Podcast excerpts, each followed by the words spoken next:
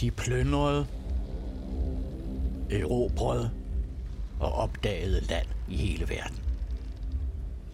De indtog det kristne Europas allervigtigste fæstninger, stjal deres skatte og gjorde deres indbyggere til slaver. Du har selvfølgelig hørt om vikingerne.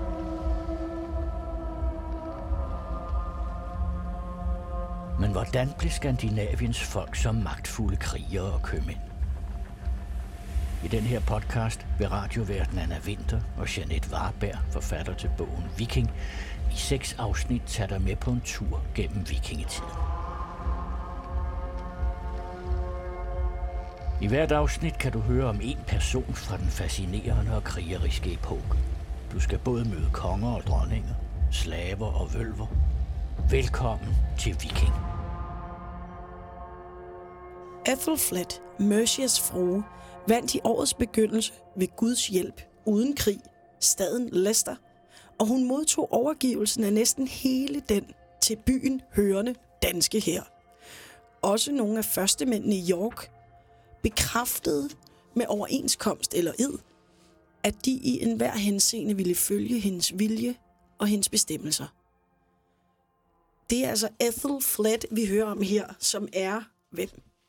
Ja, hun er øh, datter af Alfred den Store. Og Alfred den Store, han, det kan man næsten høre på tilnavnet, der er nogen, der hedder noget med den Store, så er det fordi, de klarede sig godt i historikernes øh, terminologi, når de kigger tilbage. Øh, og Alfred var ligesom en konge i Wessex øh, i England, fordi på det tidspunkt var England stadigvæk ikke samlet som et rige, det var flere kongeriger. Og han var ud af House of Wessex, som var øh, den mest magtfulde, øh, det mest magtfulde kongerige i øh, øh, vikingetidens England. Og de blev presset af vikingerne, fordi det, der sker, det er, at øh, i midten af 800-tallet, så ændrer flere vikingeflåder strategi fra at angribe byer og sejle væk igen, til at slå sig ned og bo i de lande, hvor de ligesom øh, angriber, og så øh, i stedet for at plyndre, så er de en invasions her. Så, så Ethelfled, hun vokser ligesom op med vikinger boende i landet. Ja, fordi der kommer det, der hedder The Great Heathen Army, som er den store hedenske her, anført af danske konger, øh, som, som erobrer store dele af England, øh, af det øh, øh, vestlige England. Så de tager det område, der hedder East Anglia, øh, dele af Mercia. Mercia er sådan midterid, øh, som bliver delt i dansk Mercia, og så engelsk Mercia, og så øh, Northumbria, deroppe hvor York ligger, som, øh, som har rigtig mange øh, vikinger i forvejen. Men her så har man simpelthen en bosættelsesbølge, så de her vikinger slår sig ned efter 14 år. Så forhandler de fred med Alfred den Store. Øhm, og så øhm, øh, bosætter de sig i den her del af, af landet, hvor de indfører øh, dansk lov, og, og stedet kommer til at hedde Danelagen. Øh, men, men selvom man har forhandlet en fred der i slutningen af 800-tallet, så er der stadigvæk meget uro, fordi der er jo nogle af de her vikinger, der mener, at man godt kan tage resten af England. Og dem, der bor i England, mener, at vikingerne ikke er velkomne. Så der er en masse kampe, og det er det, som, som Ethelfled, hun er den, det ældste barn af, af Alfred.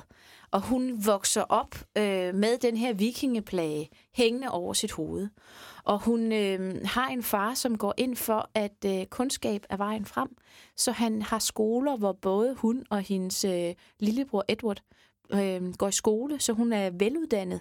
Øh, det er også Alfred den Store, som indfører, at øh, alt sådan historieskrivning og så videre skal skrives ikke på latin, men på old engelsk. Så, så historie og lærdom er noget, han går rigtig meget op i. Så der er meget... sorry.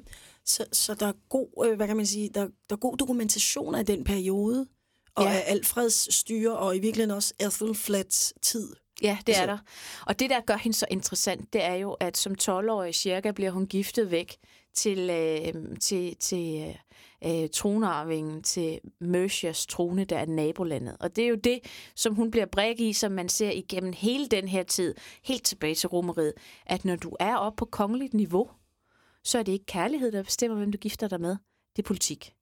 Så selvfølgelig skulle hun giftes med den, den tætteste allierede, der er Mercias tronfølger. Og, og for at forvirre alle, også læserne af bogen og lytterne til det her program, så hedder han Ethelred. Ethelflat og Ethelred. Øhm, så det er lidt svært at hitte rundt i, ikke?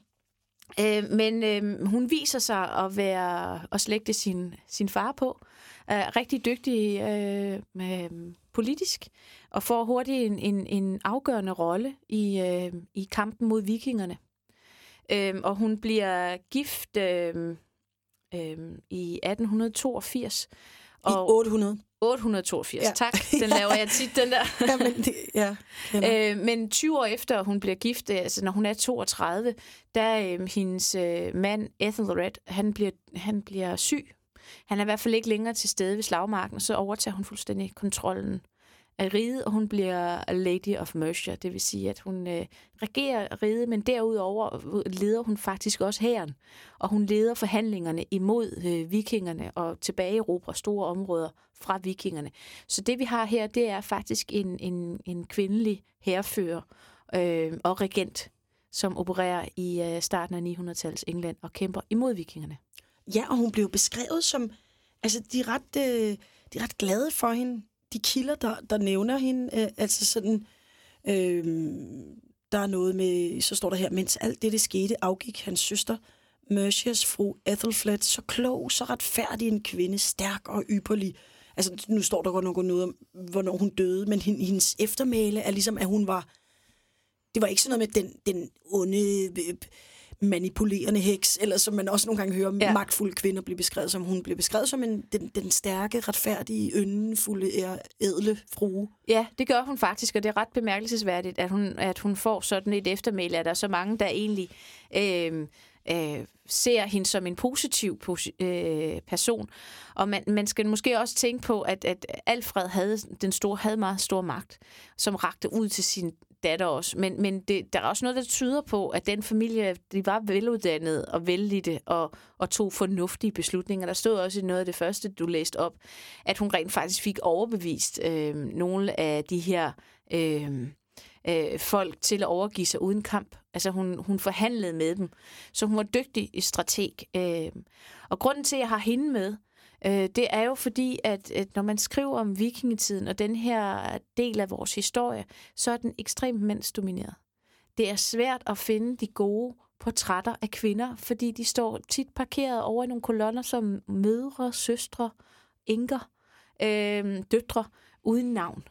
Men Hustruer. Her, ja, præcis. Og, og, og her der træder hun jo så tydeligt frem og tager ledelsen over et land, hvor hendes mand har været svækket. Spørgsmålet er, om hun ikke har haft ledelsen i forvejen øh, men hvor han så virkelig er svækket og træder, træder i karakter.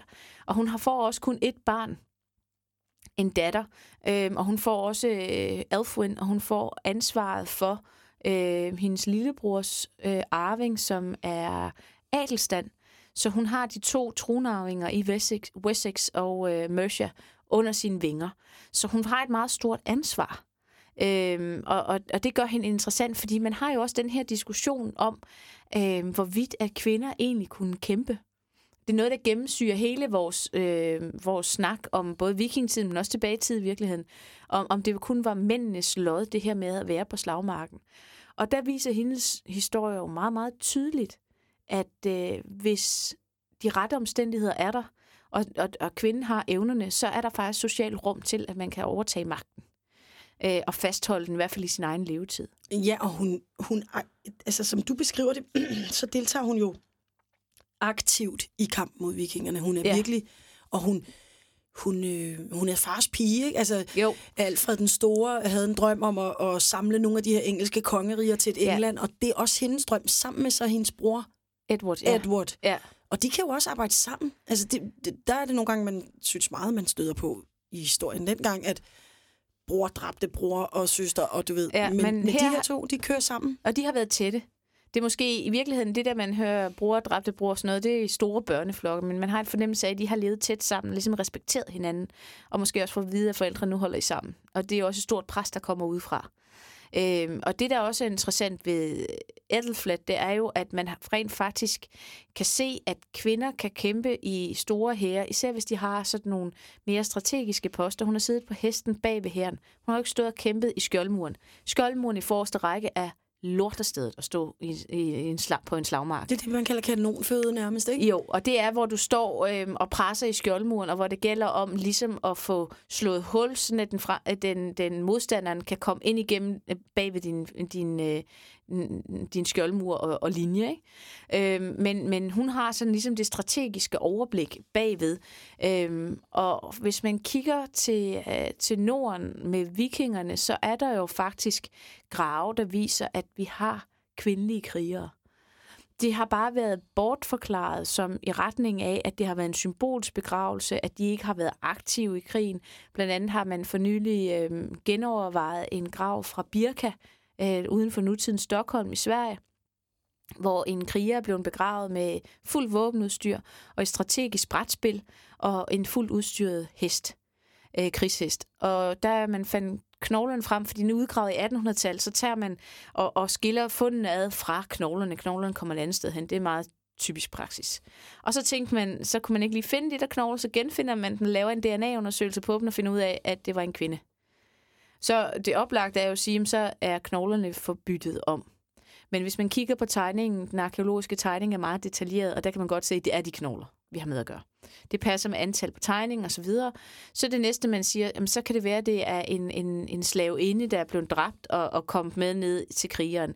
Men når man genkigger på den her tegning, som arkeologen har lavet, så viser det helt tydeligt, at kun ligger én.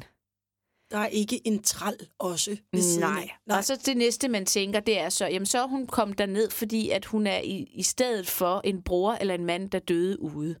Det er også lidt mærkeligt, ikke? Altså, men hvorfor, hvorfor har, har hun, hvorfor alt udstyret så hjemme, eller er det noget, hun har lånt, eller hvordan skal man forstå det? Men der har været mange bortforklaringer fra den simple fakta, fakta at vi rent faktisk har haft en kvinde her, der kunne kommandere en her.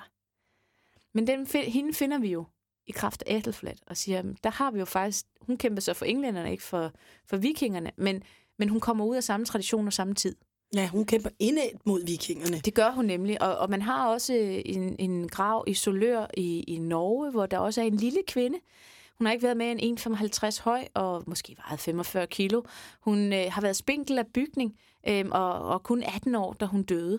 Øh, og da arkeologerne fandt hende, så så sent som øh, i, i 1979, hvor man beskrev graven igen, så skrev man, at hun måtte være en substitut for en kriger.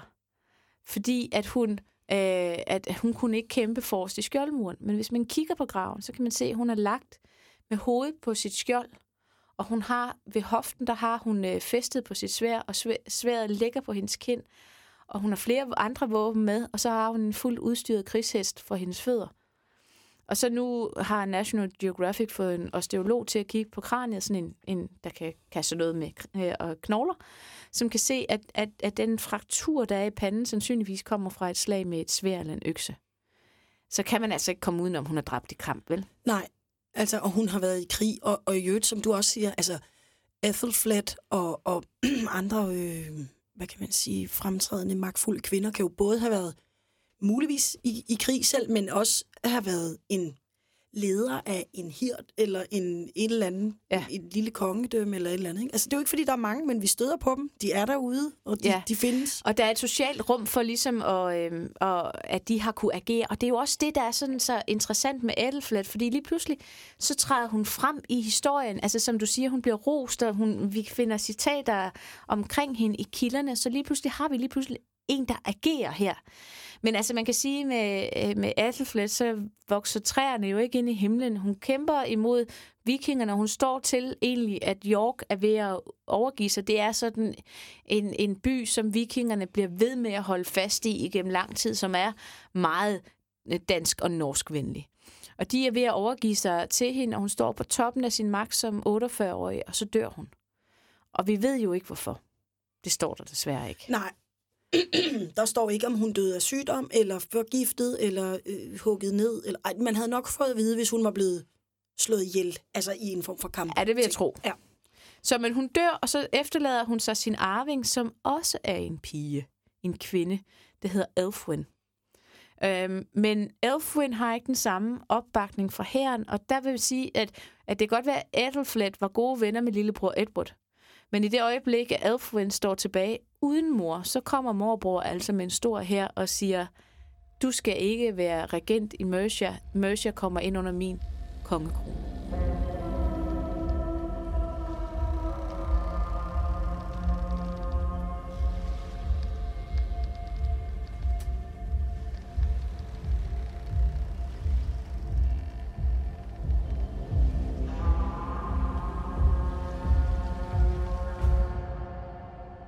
Edward, som egentlig havde et godt parløb med Ethelfled, når det så er, hende, at det er hendes datter, Elfwin, så, så, så går han simpelthen ind og siger, nej, nu stopper det. Ja. Nu, nu, er det. nu er det far her, der, der, Der overtager. Og det viser jo også, at han har været bange for storsøster hele vejen igennem. Ja, må ikke. Det er i det øjeblik, hun dør, at han går ind og siger, Ja, jeg tænker, det er sgu smartere, hvis der bare er én. der bestemmer, og det er mig. Ja, Ja. og, men så er der også, du, du beskriver også, at der er nogle rygter om, at hendes datter har giftet sig med en viking. Ja, Altså, det kan også have været, at han tænker, jamen tænk, hvis hun pludselig flipper over, ikke? Jo. Og, og bliver øh, tro mod York, eller danskerne og, og nordmændene. Eller... Ja, hvis man skal tro, den kilde, den er sådan lidt dodgy, ikke? fordi det er de valisiske kilder, som er en sammenskrivning af en masse forskellige kildestumper, som måske, måske ikke blev skrevet af en munk i 1200-tallet, og så er det en antikvar, der skriver det hele sammen i 1600-tallet, men kan ikke ligesom øh, føre det tilbage via noter, som vi normalt siger, man skal. Ikke? Altså han siger, jeg har skrevet det her af, af noget, jeg har fundet, og så de originale de dokumenterne fundet, kan man ikke finde.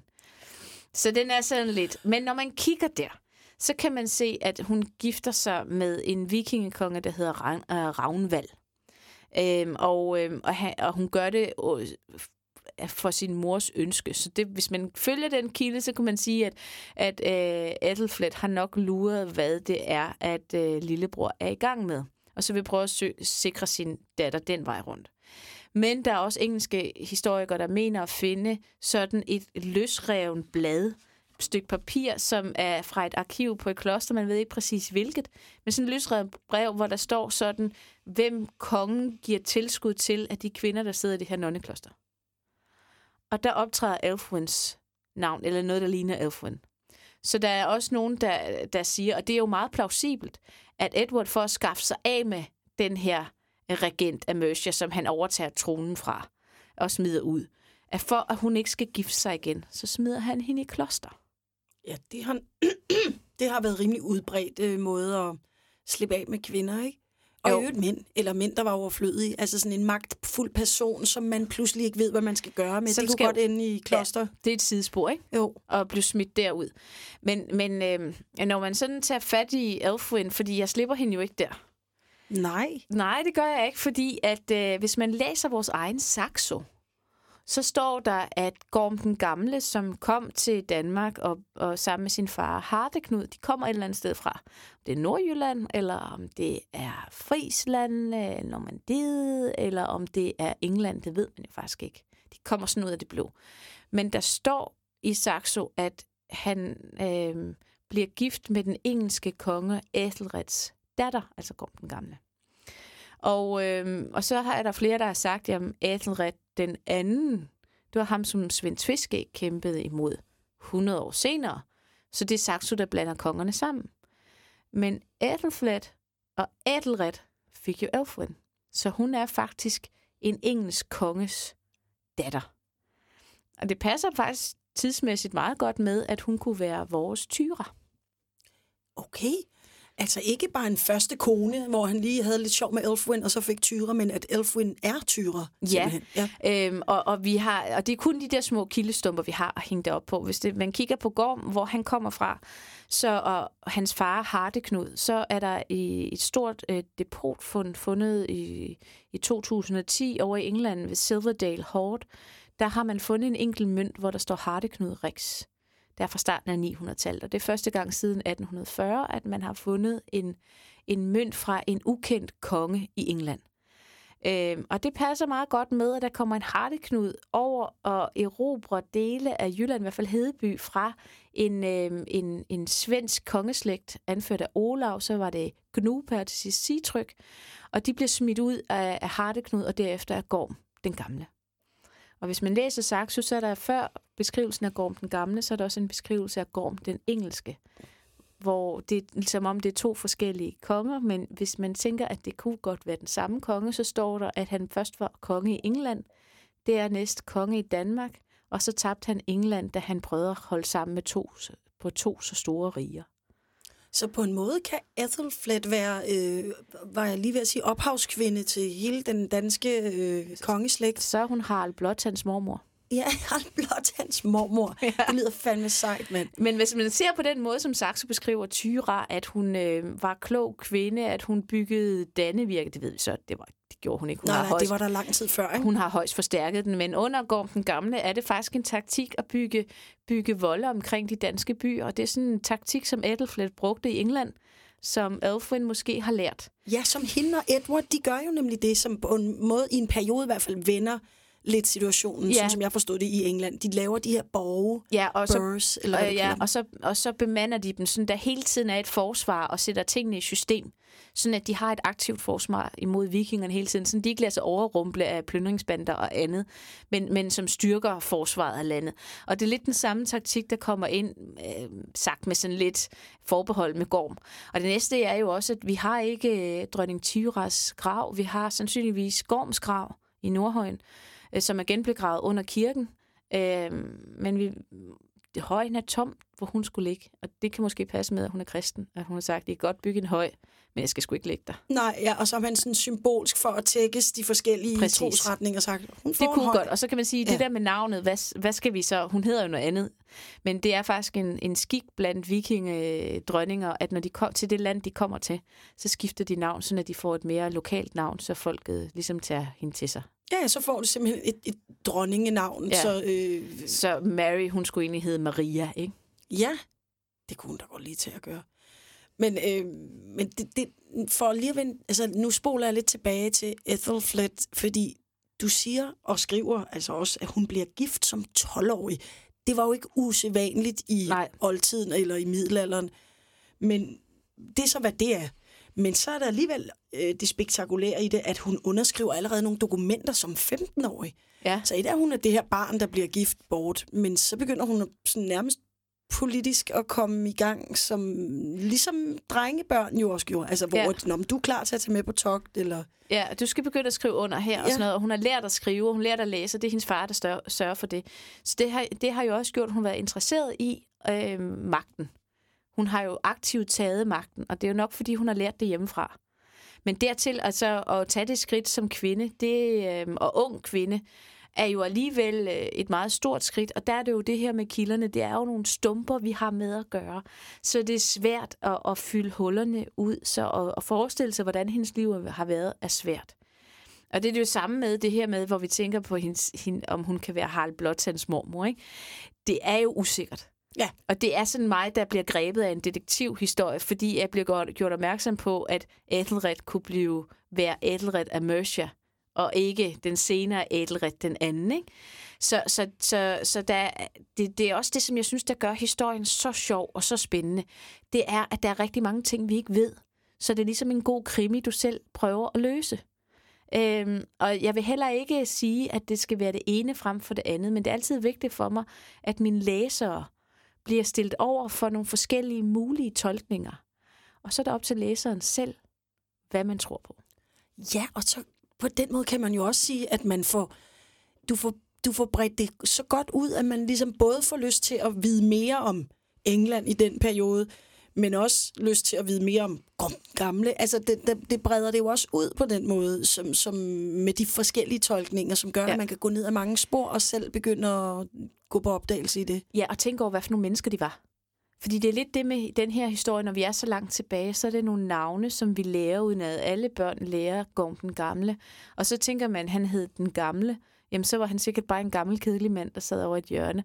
Og man tænker ikke over, at han måske har været, først har været danerkonge i, i et engelsk rige, og derefter erobrer Jylland måske. Senere Harald Blåtand, han tager måske Fyn og Sjælland.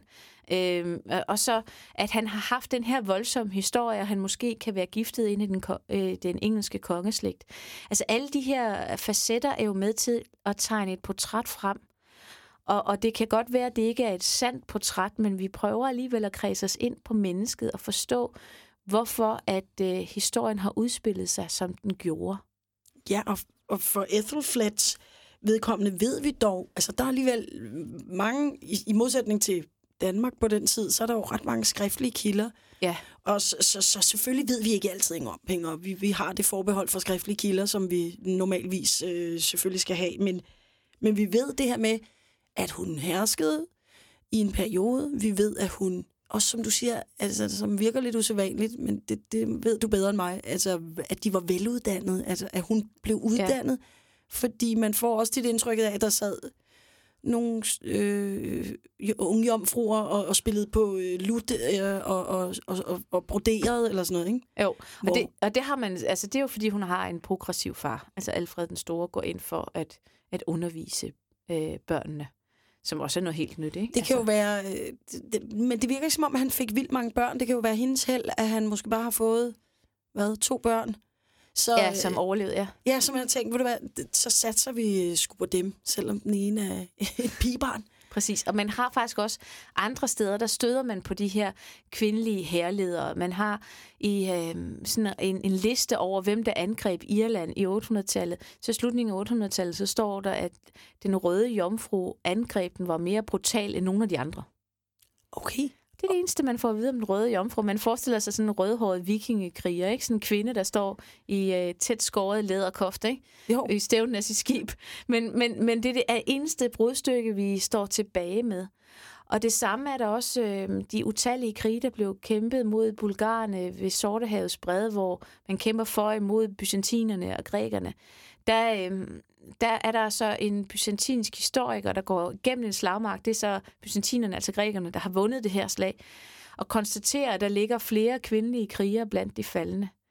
Og det er ikke noget, han gør et stort nummer ud af. Det er ikke noget, han skriver, gud, de havde kvindelige krigere, hvordan og hvorfor og sådan noget.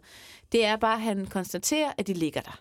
Så for mig at se, den der nøgternhed, der ligger i den beskrivelse, er måske i virkeligheden et udtryk for, at man vidste godt, at, at det der, kunne forekomme. At det kunne forekomme, præcis. Ja. Og, og kvinder havde så trods alt, altså ligesom Ethelflaed og andre kvinder, på en eller anden måde, en, i de højere samfundslag, som du også øh, ja. tit bemærker over for mig, når jeg spørger om det, en mulighed for at tage et, et, et, en plads, ja. når der var en plads, ikke? hvor man kan sige, jo. for Alfred den Store har det jo også været smart, at eller smart, men altså, så var der Edward West, i Wessex, ikke? Ja. og så Ethel øh, Fled ligesom bliver gift over i Mercia, og på den måde udvider man, ja. Ja. kan lave de træk. Ikke? Og hun er med til sammen med Edward at lave de her borge, og hun vokser op i et England i fuld krig med vikingerne. Ja. Som fylder hvad? Altså Danelagen, bare for lige at få styr på det, hvor... Jamen Danelagen, det er omkring, øh, hvis man tænker omkring øh, London, og så følger den op mod øh, øh, nordvest. Okay. Øh, så, så det deler ligesom en diagonal igennem England. Ja. Så det rige, så den sydlige Wessex og Mercia og sådan noget, det er under øh, øh, Alfred den Store hans families kontrol. Og så har vi så på den anden side, så er der East Anglia, det er det område, der er tættest på Skandinavien, og så det øh, kysten ud, der vender ud mod Danmark og Norge, og, og så et stykke ind i landet. Okay. Og så har de jo også andre, altså de har jo øh, allierede i både Irland og, og Skotland, hvor de har andre kolonier, Orkneyøen og så videre. Så de har sådan ligesom kolonier ja, andre steder. Har, ja, det har de nemlig. Ja, og i øvrigt, altså så... Øh, Orkneyøerne og, og Shetlandsøerne er jo i virkeligheden under dansk-norsk ja. helt op til langt op i tid, ikke? Det er det nemlig, og derfor det bliver det også sjovt, hvis uh, Skotland uh, melder sig ud af, af Great Britain. Så kan vi måske... Så kan, kan vi så claime Orkney og Shetland? Det er en sidebemærkning. Ja, men... og lige få en sidste vikingeangreb ind. Så Præcis. vil vi også have de små øer nordfor. Ja. ja. Det får vi nok ikke. Men altså, uh, The Lady of Mercia, hun må i hvert fald være at, at bemærke i historien om vikingerne, må man sige. Det er fordi, det er så sjældent, at en kvinde får plads. Du har lyttet til Viking. En podcast fra Gyldendal. Tak fordi du lyttede med.